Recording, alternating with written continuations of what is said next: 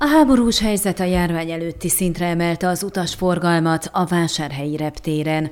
Romániából több járatot is indítanak a különböző légitársaságok, hogy az ukrajnai menekültek eljuthassanak azokba a célországokba, ahol megvárhatják a háború végét, ideiglenesen letelepedhetnek. Heti két alkalommal indul Marosvásárhelyről Dortmundba repülőjárat, amely iránt nagyon megnőtt az igény, egyre több ukrán állampolgár él a lehetőséggel, és utazik Németországba.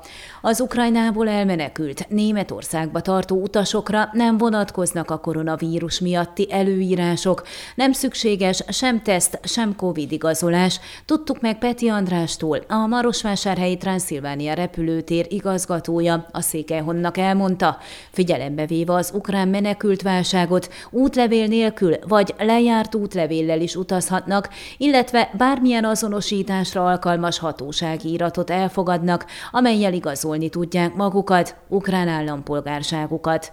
Születési bizonyítvány, személyi vagy akár gépkocsi vezetői igazolvány is elégséges, kiskorú vagy kisgyerekek esetében még könnyebb a Németországba való beutazás, mondta a reptér igazgatója.